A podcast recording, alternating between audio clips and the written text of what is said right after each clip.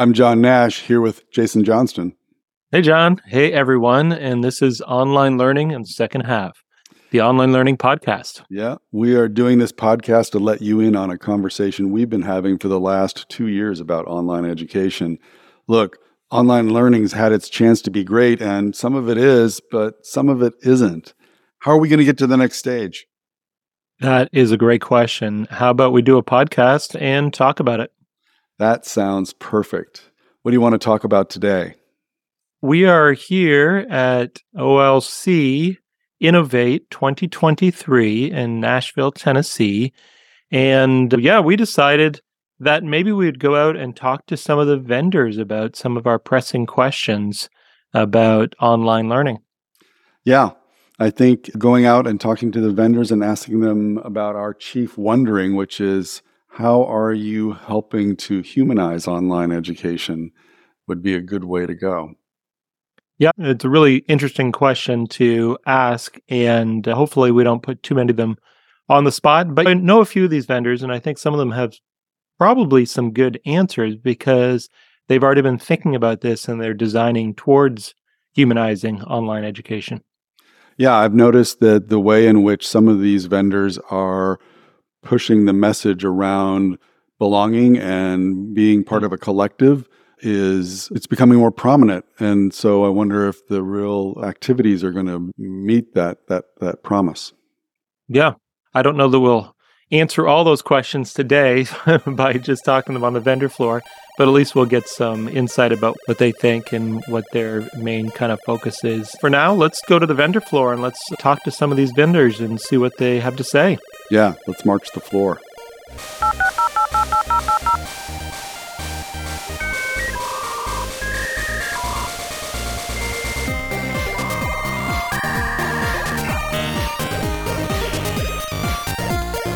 So, um, well, then tell us, uh, tell us your name and the product that you have. Yeah. So uh, my name is Kevin Kopleski. I'm the director of business development at UWill. Um, we are an online mental health teletherapy platform.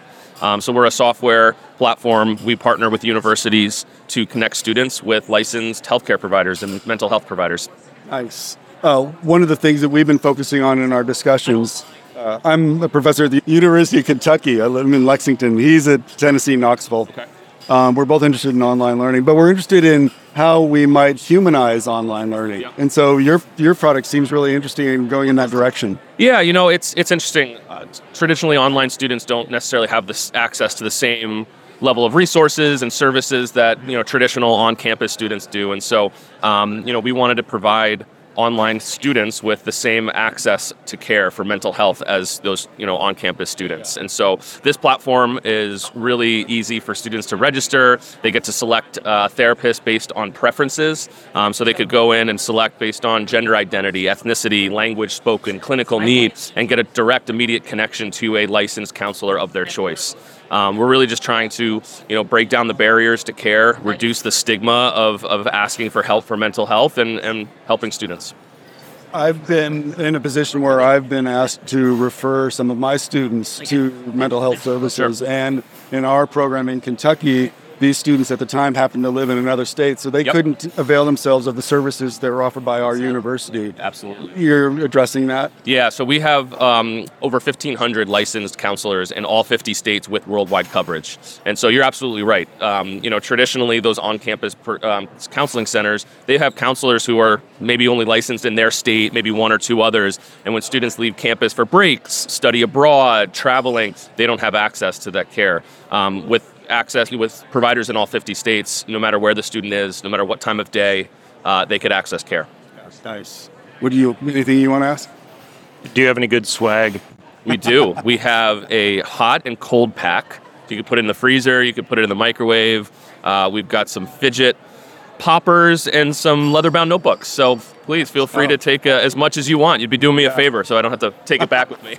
Thank you. Thank you. Yeah, for this. Thank you. Yeah, absolutely. so, hey, Brandon, uh, tell us your name and what your what your product is. Yeah. Hi. Uh, yes, my name's Brandon Ifrady. I'm a senior account executive with Instructure, and uh, our product is Canvas uh, platform, Canvas learning platform. So we've heard of Canvas, not, believe it or not. Yes. I've never heard of it. Is it yeah, new? yeah. Right in in the education industry uh, or arena, there are a few people who have heard of Canvas before. Yeah, I recognize us. So the focus of our podcast and the episodes we've been doing have been asking a question about how we might humanize online education.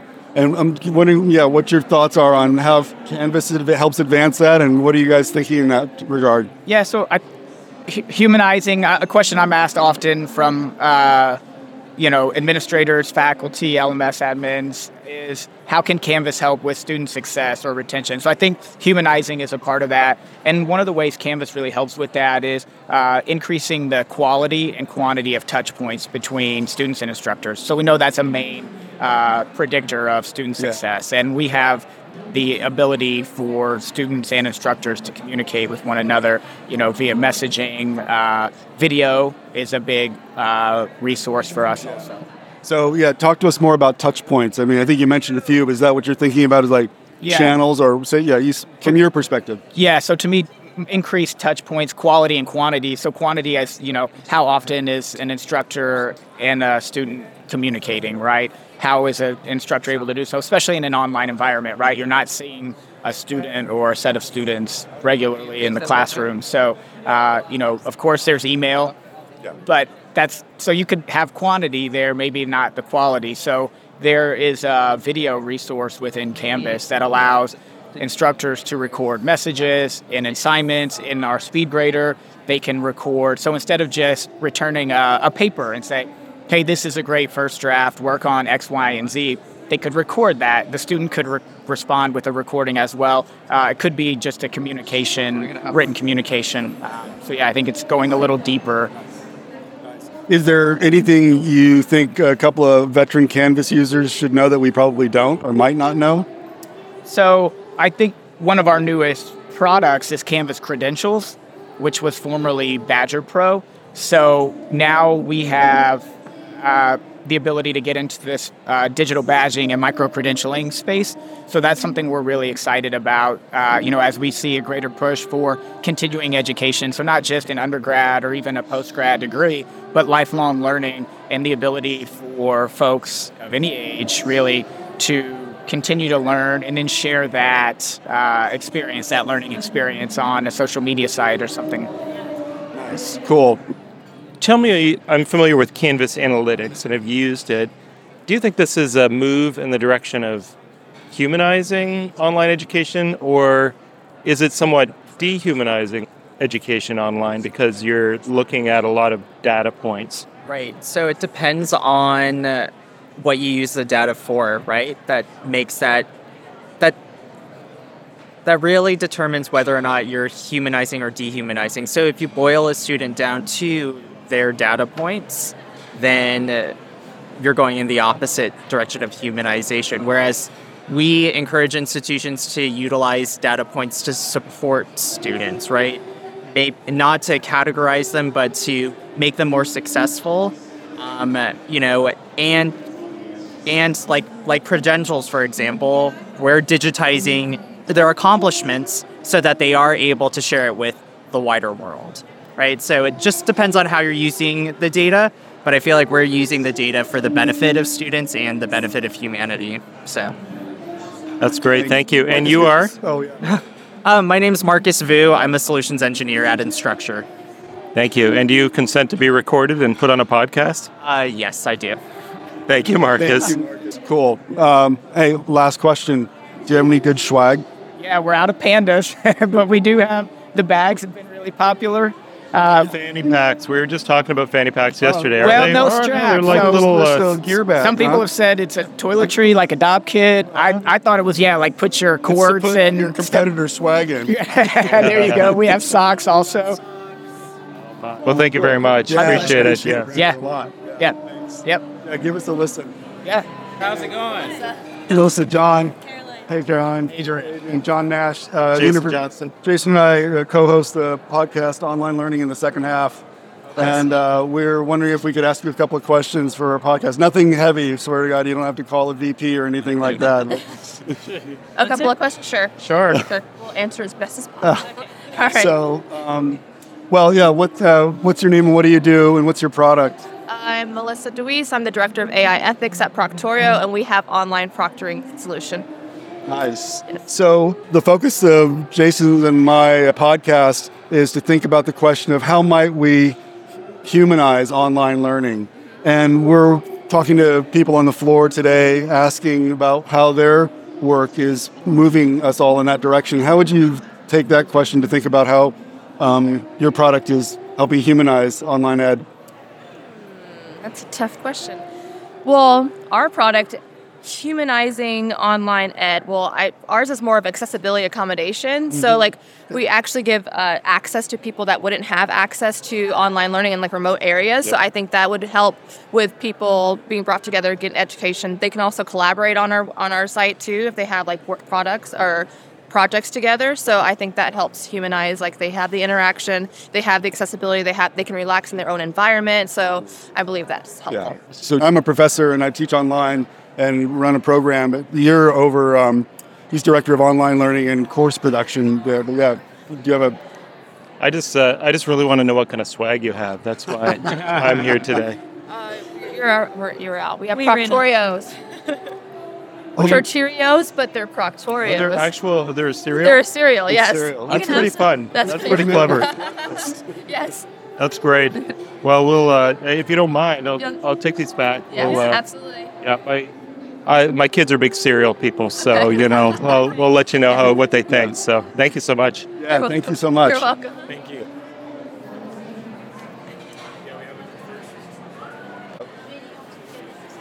just take us. Gentlemen, we're we here to see Brightspace. Are we here? Um, I thought we were here to see D2L. D2L. Well, D2L is the overarching company. Our LMS is Brightspace. Ah, gotcha. Um, John Nash, University of Kentucky. Jason Johnston, University of Tennessee. And uh, we also do a podcast called Online Learning in the second half. And we're walking the floor with the mobile unit and just wanted to see if you'd be all right if we asked you some low softball questions. yeah, absolutely. For So actually, on top of working at D2L, I also have a, uh digital media agency that me and other colleagues run. So I'm very connected to this. So this Right. is this is the kind of stuff we want to talk That's about. super smart. I mean, as you know, podcasting is huge right now. We Did you- have D2L podcasts as well. Uh, it's a teaching and learning podcast that we've started creating. Uh, one of our uh, CAOs, uh, uh, Christy Ford, she's leading the charge, and it's all about thought leadership. It's not talking about D2L, not talking about Bright, well, D2L, but not talking about Brightspace, platform, functionality. It's about what does the educational world need right now? What is the state of the market? What is the state of the student experience? So like they're ta- they're talking about all that, and then we have K to twelve, higher ed, corporate, a whole bunch of variety of use cases. That's great. What's the podcast called? So it's called the Teaching and Learning Studio, where you can easily access that. You don't have to be a Brightspace user. You don't have to be uh, anything but someone who is a lifelong learner and interested in education. And you're going to start engaging with really cool content and really cool people doing exciting things. So, yeah, tell us your name and what do you do? Uh, so my name is Justin Mullen. I'm a solutions engineer, and essentially, what I do is learn everything I can about institutions who are working through evaluations and uh, like working through various competitors, taking those use cases, learning everything possible about what you need, why you need it, and then showing you how we can bring those solutions to your institution. So not just being like, here's a demo of why why we're so great. Here's a demo of like all the people who use our product and and we've have market share and things like that. It's about what you need actually hearing people in that experience. So so that's that's my role is, is to bring that to life. We also have that on the client side as well. So once you get over over the line, you still have that solutions, that technical support. So, one of the overarching wonderings that uh, Jason and I have on our podcast is uh, how might we humanize online education more so than we're at now? I mean, some of it's really good. We've got a long way to go in others. Where do you see D2L and Brightspace in this in this space around trying to humanize online ed? Yeah. So the way to start that is, I think, gamification and actually getting really creative. So we had a session yesterday uh, called The Great Escape, where actually one of our clients built an escape room within Brightspace using our release conditions and learning paths so that you can actually have this really exciting experience, but also like an escape room in an LMS. Sorry, what? But that's how creative you can get with these items and, and, and bringing gamification into the platform. So th- there's there's tons of options for building that engagement, bringing it to the real world. Video capability also within Brightspace, making it a native capability so that you always have access to providing, you know, if on feedback, you're providing student feedback, you can add videos as well. I'm not a person who enjoys text, but we provide that option to be able to create, you know, video notes and templated feedback. Um, we have, you know, virtual assignments, virtual classroom. So that's one of the ways we're bringing people, trying to engage them in the platform, but also make sure that it happens entirely within Brightspace. So we're a mobile responsive platform, which means that as long as you have access to a browser and an access to internet connection, access Brightspace without any loss of feature functionality. It's all about making sure students have access to their learning consistently. Thanks. Anything on your side? You know, my biggest question, really, and this is a hard one, so I hope I hope you're ready for it. Okay, um, what kind of swag do you have to give away here in the on the floor? We are a Canadian company, which means for our swag, we have moose. So I'm going to step away from this podcast for a moment. I'm going to grab you guys a couple of mice, meese, moose. Uh, who cares? Mooses. That's it. exactly, exactly. So I'm going to slip into this cover and get you guys a couple. I happen to be a Canadian as well. You happen to be a Canadian as well. Where are you from? Uh, west side of Toronto, Mississauga. No way. I was actually uh, born and raised in Brampton. Oh yeah, Yeah, Okay, so now- Brampton well. Oh, come on. This is this is wild. Um, we're in Tennessee and we're bonding over the GTA. yeah, it's funny. Well, t- t- tell us who you are and what you do. Sure, sure. So I'm Brett Peterson. I'm the product manager for PowerNotes. Uh, so we're, we're a research and writing and academic integrity suite of tools. So we let students capture information on websites, anything in the browser. So websites, PDFs, ebooks, whatever. You highlight text that you want to capture. We generate a citation for it. So you take the quote and the citation. You save that to an outline. You can take notes about it. You can add your own freeform notes. All of which means that right at the point of capture in your research process, you're already starting to form schema for your final output, right? So we're supporting, kind of subtly supporting a really solid research process under the hood. Um, but also, because we're a software company, every time you save something in our database, like we're a cloud-based tool, right? So every time you save something, we know who saved it and where and when. So when ChatGPT came out, we said everybody got very interested in AI detection. We said, well, wait a second. We don't need to detect AI. We can just show the work, right? Here, here's all the research I've done. Here are my notes about it. Here has the notes and research turned into cogent thought, and then here's that cogent thought turned into a paper, and here's how that final paper reflects back on my research. And so if there's an academic integrity question, we can just say like, here's all the evidence for or against, right? Like, hey, here's nine tenths of your paper totally matches up to your your research, and then there's five pages at the end that was turned in at two minutes before the deadline um, that has nothing to do with your research. We're gonna throw a red flag on that one, right? So that's that's kind of what we do. Me personally, I'm a former entrepreneur and now working with a different with a startup of somebody else's, which is wonderful um, as a product manager and, and loving it here at Pound. So I've been here for about a year. Yeah, nice. So the the sort of overarching wondering that Jason and I are chasing on the podcast is how might we humanize online education? Yeah. What do you think about that vis-a-vis PowerNotes? Great question. Yeah. A couple of things. I think part of it, I mean, humanizing anything requires more human involvement, right? And so with PowerNotes, um, I would say we would emphasize our, our collaboration tools. So sharing, group projects. I mentioned that we keep track of everything. Well, we expose that to teachers, and so you can say, for a group project, for example, bane of those is that one person either carries the whole group or one person slacks off and the rest of the group carries them, right? Doesn't happen anymore because we can show who added what to the outline and when, who did the research and, and when. It's all the process is transparent, right? And so I think that's actually part of humanizing things is if you focus on the output, then whatever happens to get there is by definition not what's being focused on, right? And so there's all kinds of shortcuts or cheats or, or let's take that out of like hyper uh, emotional language, but like negative paths people can take to get there, right? Of which somebody carrying the group or somebody slacking off are one are two small examples, right? But if the focus is on the process, are we working together in a group? Is am I as a student learning something about my research? And is my professor looking at that, right? If I'm scoring the process rather than the product, there's a whole much more opportunity for interaction between the teacher and the student, between the students to each other, uh, even the student with the engaging with the, the information they're, they're doing, right?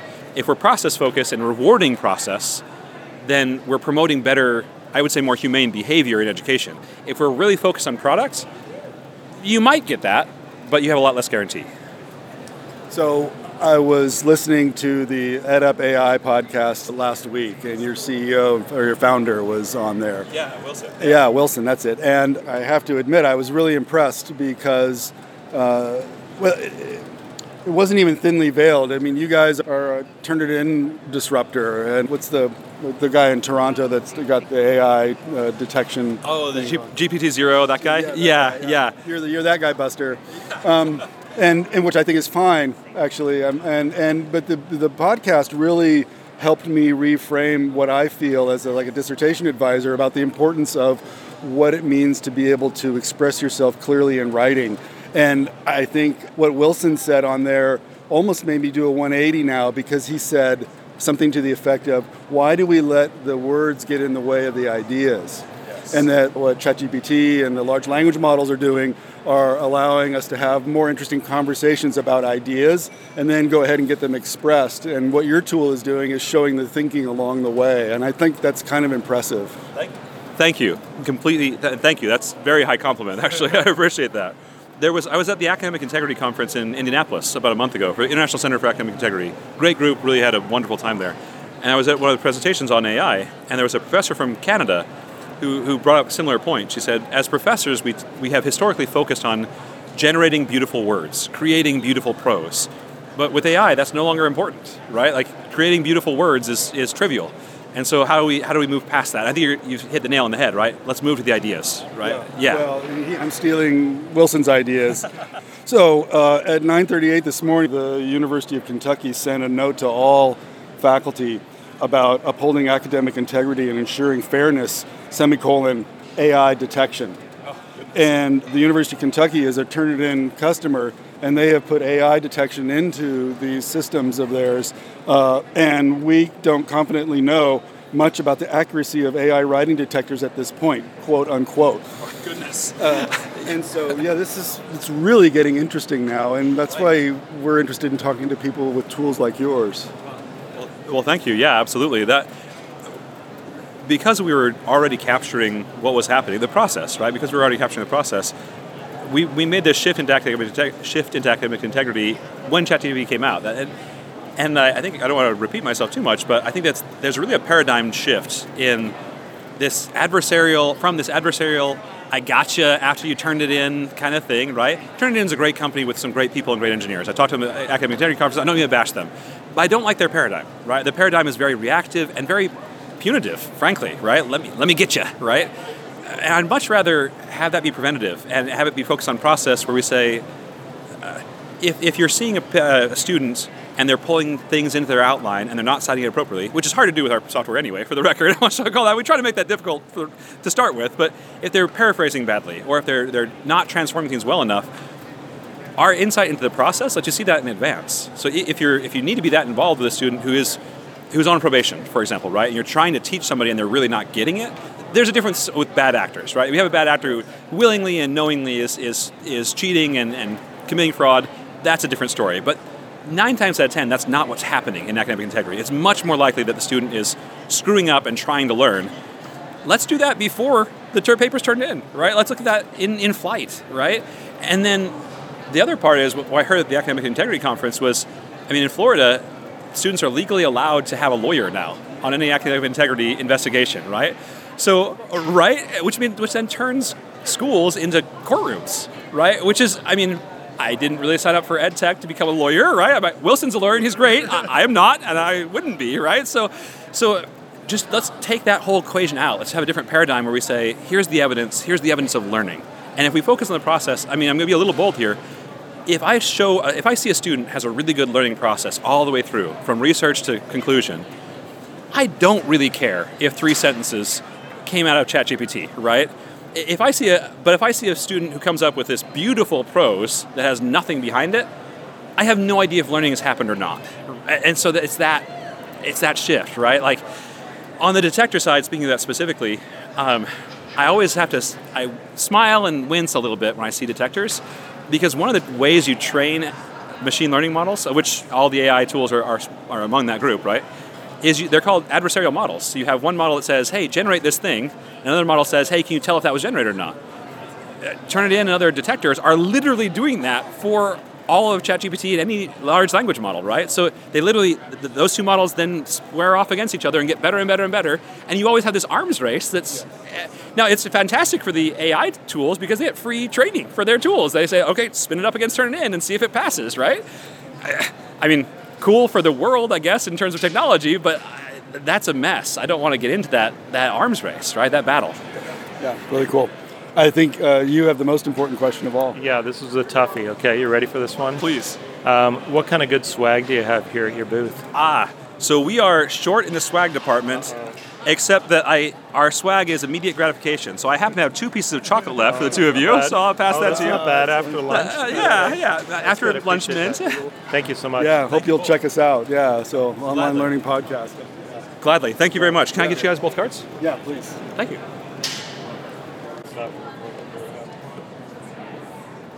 So, uh, you're okay for, with being on the podcast? Absolutely. Okay. Thrilled to be on the All right, podcast. that's good. Well, you want to start? Yeah, sure. So, uh, well, first tell us your name and what you do. I'm Alan Manley, and I'm the Director of Sales at Harmonize. And what's Harmonize do? Well, Harmonize is a course discussion and collaboration platform that you can integrate with your learning management system in order to promote better student engagement. So instead of the boring discussions you get by default in Canvas, Blackboard, whatever the LMS is, with Harmonize you get a more social media like interface with the ability to set multiple due dates for a discussion, integration with Turnitin for chat GPT and plagiarism detection. A lot of cool features. Cool features. Um, so, one of the overarching wonderings that Jason and I have on the podcast is this idea of how might we how might we humanize online education? Where do you think that fits with what Harmonize wants to achieve? Yeah, absolutely. I think in online education, it's very easy to feel disconnected, to feel siloed, like you're all alone there. And I think, especially, you know, if you're an online student, you're in an online course, and all you see is a bunch of written text, people are writing, but nobody's really communicating with you when it comes to building course communities having students do things like creating videos in simplest way to do it first week of the semester introduction to the course. Introduce yourself create a video. Everybody gets to actually be know each other personally. And especially i think the the onus of responsibility is more so even on the instructor. If you're an instructor and you're teaching an online course first week of the semester create a video of yourself. Let people know that, that, that- don't let them know necessarily where you got your phd from but like what are your interests? Like what are your hobbies? And i think that helps like everybody to feel more comfortable and you feel that community and like you're actually a part of something Really good. Do you have anything you want to ask? So, what do you think is unique about Harmonize that helps to achieve some of those goals? Yeah, so when it comes to Harmonize, what we know um, from students is that students today, students use social media. Okay, so they are used to a specific form of platform, uh, a kind of platform for communication. And what you see in the learning management system in the discussions doesn't really mimic what they're doing in their everyday lives when it comes to social media. So when you have a platform like Harmonize that can, you know, you paste a link and you get that preview, that picture. Uh, you click one button to create a video. Uh, you create a poll with one button. Um, being able to have that more social media look and feel really separates Harmonize um, from from some of the competition, from some of the, the rest of the tools you'll get out there. Um, it's a great collaboration tool, and for instructors as well. I mean, the ease of grading. Uh, we get compliments all the time. I mean, we were we were in a presentation yesterday with University of Tennessee Martin. He said he saves two thirds of his grading time using Harmonize because with Harmonize you don't have to manually chat. Did they? Did I? Do I think they use Chat GPT here? Do I? Do I think they plagiarized? No, you get all that built in. Um, you can see that they're actually meeting their milestones. You know, they're getting their posts done by Wednesday, then coming in and making their comments later on in the week. So it's both from an instructor and student side. There's just a lot of benefits that I think really helps.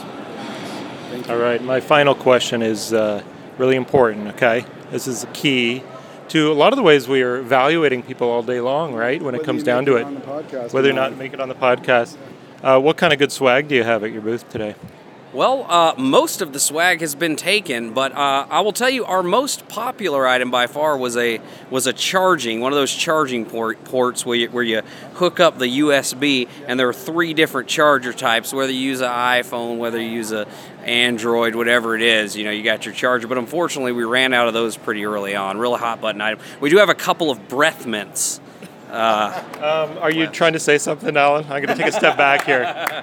Oh no, no, no, no! Just, uh, just pointing out the swag. yeah, always good. Okay, we'll take them. We'll take them. Thanks so much. All right, thank y'all.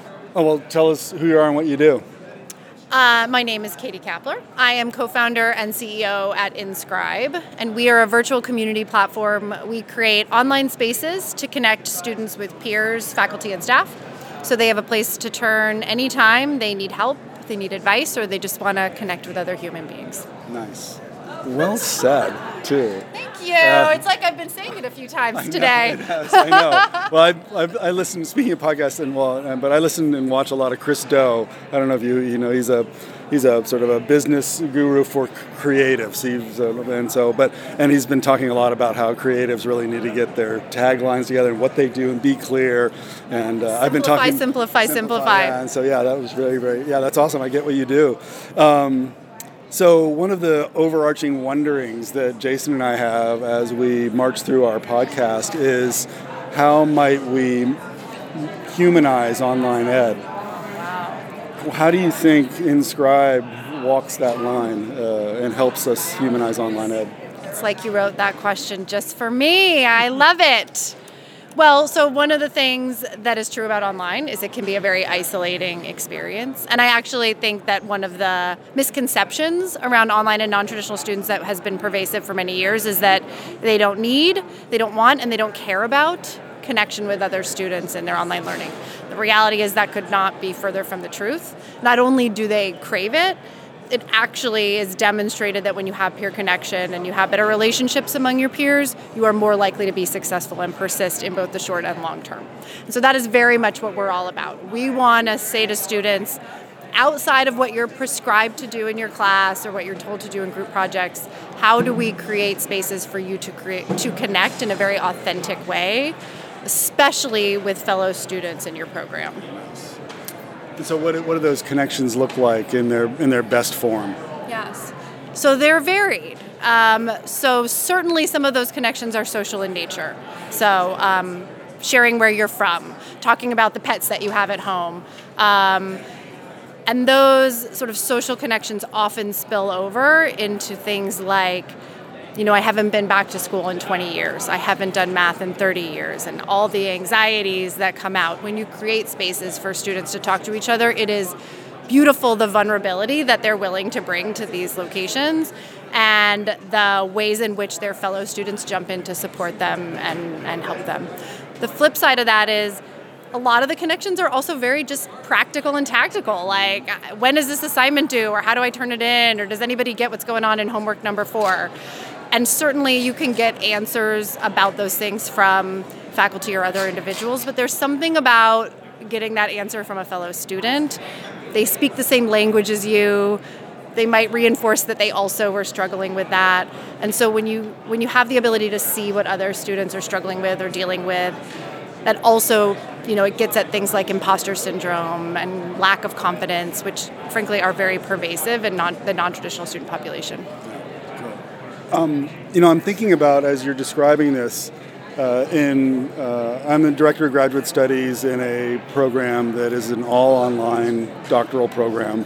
I'm standing next to one of the graduates of this program, and uh, we uh, because it's all online and people are far flung, we accidentally sort of found out that it was important for the students to have what we call now just as a back channel. And we don't force it, we just say, make a back channel. We don't care how you do it or what platform you use.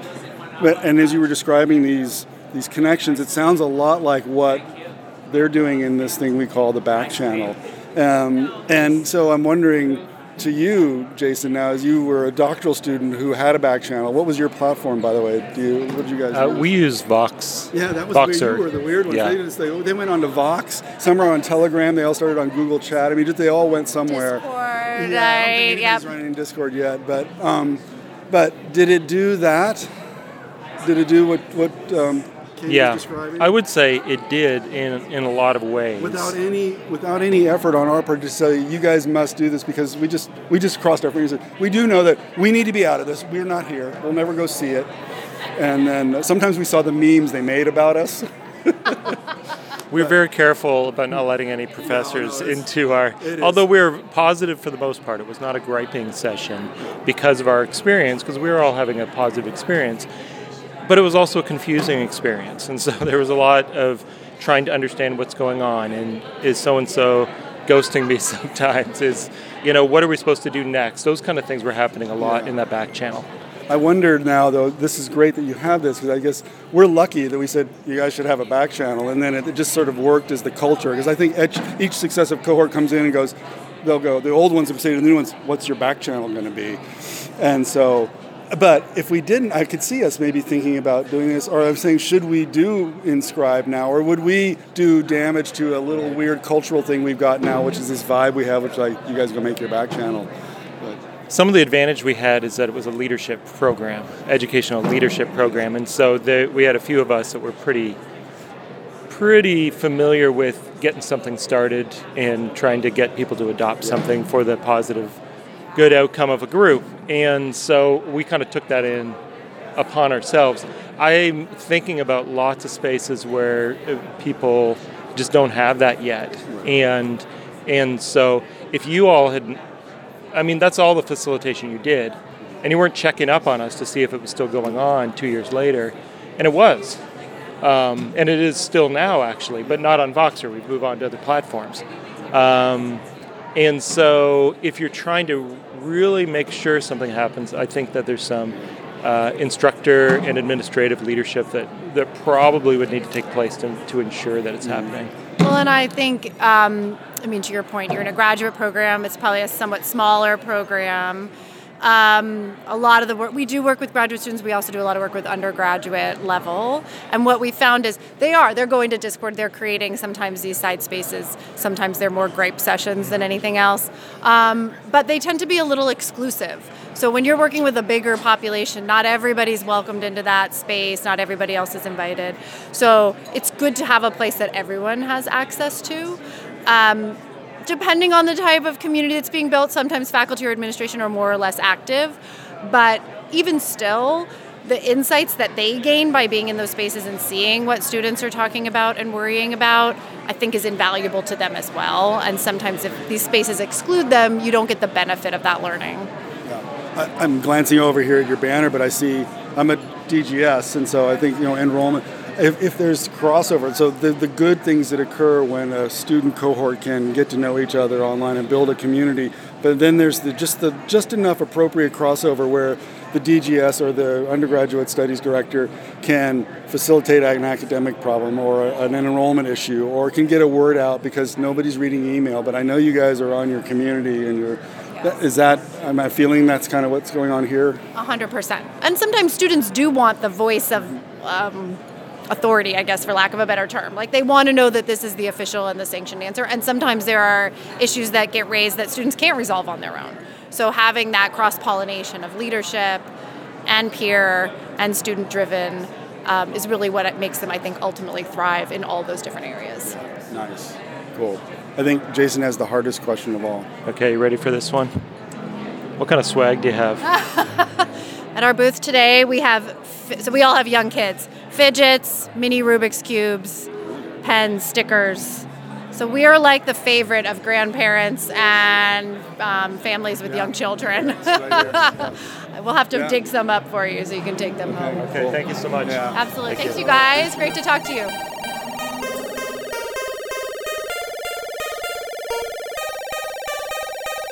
Wow, Jason, that was amazing. I learned a lot about what's out there now in the market. Yeah, it was pretty cool. I think I would say I was pleasantly surprised by the speed of some of the answers. You could tell people have been thinking about some of this and that they obviously have aspects of their products that are really tuned towards humanizing education. Yeah. Yeah, I was pleasantly surprised how many of these folks are really starting to think about how their products come off in the space of belonging and creating community and mental health, for instance, specifically with UWill. I wasn't familiar with them before we talked to them, and I was pretty impressed with the way they're thinking things through. Yeah. Yeah, it was interesting. And it's that other level of humanizing online education, right? Because we, I think you and I think about the classroom often. So we think about how are we going to humanize our assessments and our, our learning modules and our interactions and create more teacher presence and more student interaction, all those kind of things within the classroom kind of structure. And really, they're thinking about there's a larger piece to online learning that has to do with your mental health and your your we- own personal well-being that if somebody's not doing well then it's going to be really difficult for them to learn online yeah really good point about how the level of sort of abstraction away from the classroom moves but still there has to be these infrastructure pieces that on campus programs have but may not be available to programs that are seeing students from around the country or around the world. As we hmm. discussed with them there, there are state level regulations related to how therapy can occur. And so it can be a block for on campus services if you live out of state. yeah yeah so it's good that they're Yeah. thinking about it and i think institutions are thinking about that right now and as well we talked to a couple of larger lms vendors there so that was interesting and then a few other vendors that are more trying to personalize the online space as an add-on to the LMS or as separate from the LMS, uh, and and then one that is looking at proctoring solutions in terms of of working with students in terms of assessments. And so I felt like we got a pretty good kind of smattering, if you Mhm. will, of different kinds of solutions in the space. Yeah. Uh, One thing that struck me after we walked the floor is as a faculty member, how out of touch I am with the bigger decisions that get made about selecting an LMS.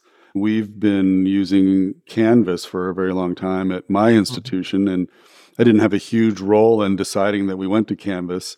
But I had, so to, for example, my, I raised a few eyebrows amongst my instructional design friends down there that I made in Nashville when I told them I'd never heard of D2L until I saw Right. booth. Who are these guys? And getting to talk to them was cool and to understand that there are other players. I mean, I can remember when Instructure was the Blackboard killer. They were setting up tents at the Blackboard convention Right. and they were Right. and now I think they're a little long in the tooth and now new there are new folks coming on board that are trying to be the canvas killers because there are Yeah. still features that could come along to make canvas better and whether or not canvas gets on board with that remains to be seen Yeah, and I don't know if you have seen this in terms of ad- adopting technology. And we've talked about this in the past podcasts is that in some ways technology is always set up to disappoint us. It never quite fulfills all the features that it promises. And so as we get into it, we start looking over the fence at what grass is greener on the other side. And so it feels like with even some of these larger aspects of online learning, the LMS, they go through seasons. They have the honeymoon stage and everything seems great. And then they plateau and things get a little, maybe just a little stale. right And then they start looking over that the fence at, and maybe some of these other solutions. And yeah, I wonder how that will go for companies like Canvas and others as, as this feels like there's always a, a room for upstarts to to come along. Yeah, I think you're right. And one thing that drove this home for me was our conversation with Instructure when they said that they had incorporated badging now into Hmm. the main mothership of the Canvas LMS. There are so many different plugins, and I wonder if they're going to start to think about where the most popular ones are and then just buy those and bring them into their infrastructure. Badging Yeah. seems very interesting to me. I've been in three or four semi-serious conversations at either the department or even the college and university level about badging at our institution and they all went nowhere because it was just a little too complicated and wasn't sure which platform to use and then so i think bringing these sorts of things in so i wonder what's the next feature that they'll bring in that seems popular yeah, we know the feature that is popular right now, but we didn't see much of there, which is AI. We've been Yeah. talking about a lot. I think I think given uh, that this is happening in in April, I think many of these companies I think many of the upstart companies aren't quite there yet to have established a space on this floor. And so we didn't really see a lot of AI solutions like solutions that were mainly more productive learning AI solutions that this is what we do. We did see a couple solutions that are incorporating AI now, and they were advertising that. Yeah, I think we saw a couple of the vendors talk about the way in which they were going to help institutions and instructors detect the use of AI in mm-hmm. student work.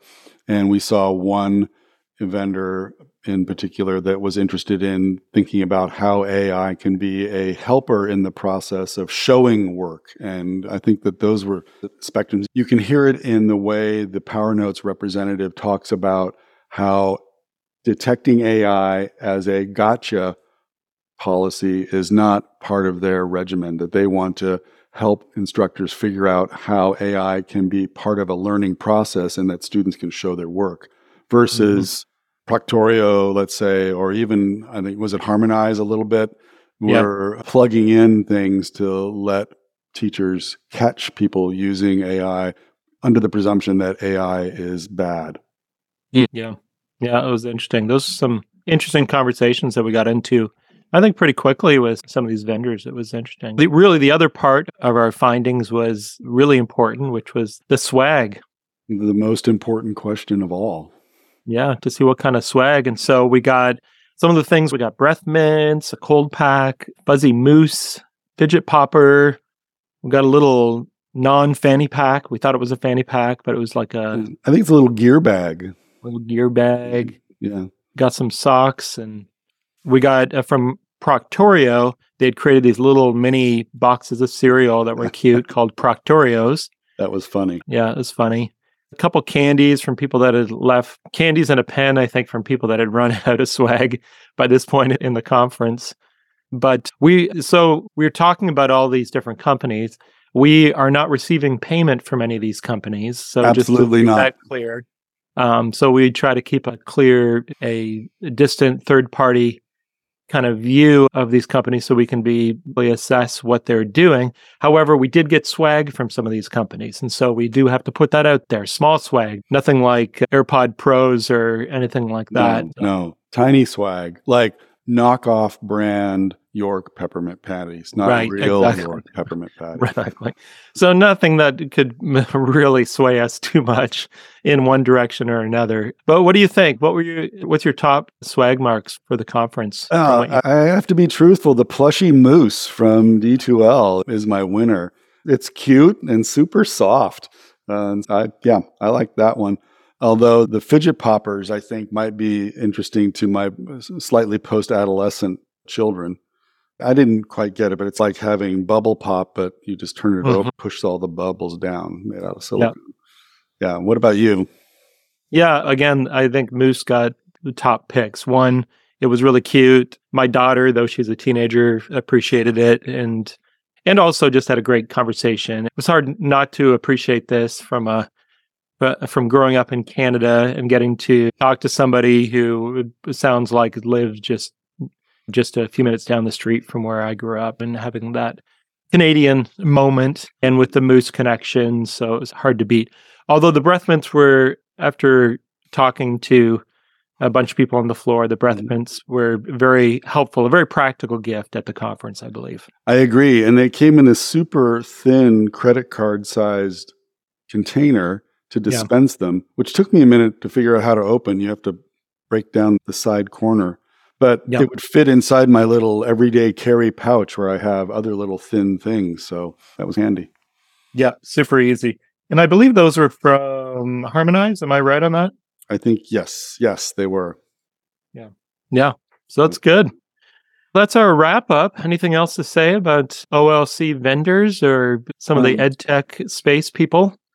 I think I would love to hear the reaction of our listeners to what the vendors had to say. I don't think that our question is the one that they get every day, and I think they handled it pretty well all around. But I'm Yeah. wondering if they hear anything between the lines or anything that we missed or questions they wish that we had asked, mm-hmm. because this is a big part of where online learning is going. There's always going to be big packages, big systems that universities are going to buy, and it's going to be based upon the the ratings and beliefs of the faculty and instructional designers that that use these things and walk these floors. So, yeah, Mhm. tell us what you heard in this. I'd love to know.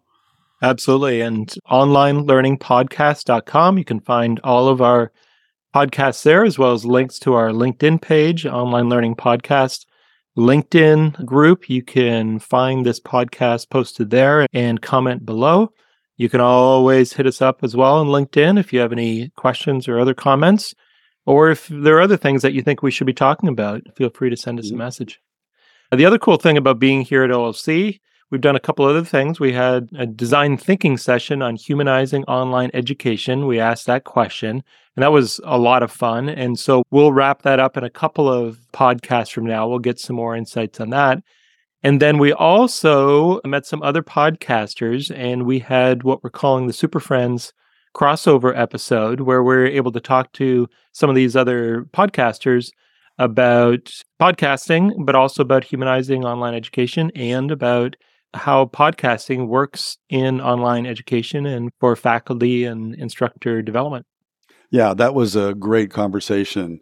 And I'm really looking forward to us putting that out there because it not only covered the platform of podcasting and what role it can play, but then we really got into some good conversations just about what constitutes good online design and even instructor behavior and how you make a great experience. Yeah. Plus, they were just lots of fun to talk to. So it feels like these conversations, it just didn't feel like work. It was just interesting Right. conversation and great to talk with them. So we'll have that coming up in probably that will be the next episode. And then following that, we'll do a wrap up of our design thinking, humanizing online education episode. Sound Cool. good? Yeah, that sounds really good. Yeah, definitely. Cool. Jason, it's been fun walking the floor with you. Yeah, this was good, John. My my feet are tired, but my heart is full. How about you? Yeah, that's it exactly. You captured it. That's good. Good talking to you. Yeah, talk to you later.